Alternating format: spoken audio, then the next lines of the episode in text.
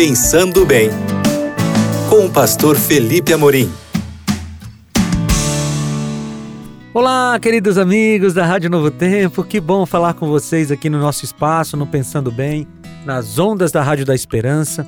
Esse conteúdo, você sabe, está também lá no Spotify e no Deezer. É só você ir lá naquela área de busca ou digita lá Pensando Bem. Você vai encontrar o nosso conteúdo é, para você escutar e compartilhar com quem você quiser. Ou você pode também baixar esse áudio em novotempo.com/rádio. Esse áudio está lá para você baixar e você mandar aí nos seus grupos de WhatsApp, do jeito que você quiser, para você abençoar a vida das pessoas com a mensagem da Bíblia, com os princípios da Bíblia. Hoje eu quero te trazer uma má notícia. Eu gostaria de trazer boas notícias, mas hoje eu não trago. O mundo não vai melhorar. Isso mesmo que você ouviu. O mundo não vai melhorar. Infelizmente, algumas pessoas, inclusive líderes religiosos, pregam uma esperança falsa que ilude e faz com que muitos se decepcionem com Deus e com a vida. Numa tentativa de ganhar as pessoas e alimentar os egos cada vez mais inflados, tem gente tentando convencer que tudo vai melhorar.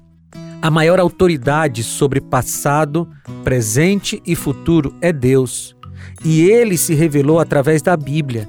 Então, relembremos um pouco o que Deus deixou escrito através dos profetas sobre o final dos tempos. Olha o que aqui diz em Mateus 24:8.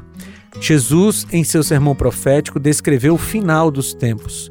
E lá, em Mateus 24:8, ele diz que todos esses sofrimentos pelos quais nós estamos passando seriam apenas o princípio das dores. E aqui ele usa a imagem de uma mulher em trabalho de parto. O princípio das dores são as dores mais fracas, mas as dores vão aumentar de intensidade e vão aumentar de periodicidade, ou seja, vai piorar. Em 2 Timóteo 3:1, o apóstolo Paulo escreveu o seguinte: Lembre disto, nos últimos dias haverá tempos difíceis. Palavras do apóstolo Paulo. O apóstolo Paulo ainda em ainda escreveu agora em 1 Tessalonicenses 5:3 o seguinte: Pois que quando disserem a paz e segurança, então lhes sobrevirá repentina destruição, como as dores do parto, aquela que está grávida e de modo nenhum escaparão. E aqui Paulo usa mais uma vez a ideia das dores do parto. Primeiro Jesus usou lá em Mateus e agora Paulo está usando aqui. É a ideia de que as tragédias pelas quais nós passamos nesse mundo, elas serão cada vez mais frequentes e cada vez mais intensas.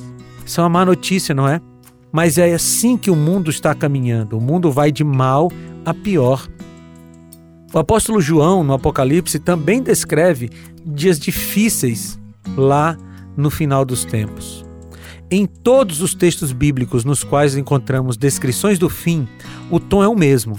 Serão tempos difíceis. Contudo, no texto bíblico, sabe, nos textos bíblicos, há um momento no qual tudo será transformado. Será na volta de Jesus. Nunca nos esqueçamos o seguinte: o cristianismo não é sobre melhorar o mundo o cristianismo é sobre transformar o mundo.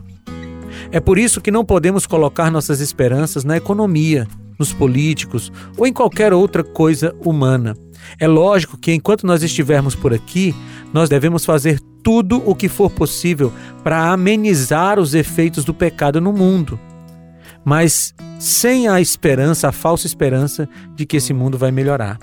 Sabe, Diante de tudo isso, nós precisamos ter a verdadeira esperança, a esperança na volta de Jesus. E aqui eu termino com uma boa notícia: esse mundo não vai melhorar, mas muito em breve, eu creio, ele será transformado. Transformado. Vamos orar? Senhor, volta logo para transformar esse mundo. Em nome de Jesus. Amém. Queridos, foi muito bom falar com vocês e a gente se reencontra no próximo Pensando Bem. Um abraço. Tchau!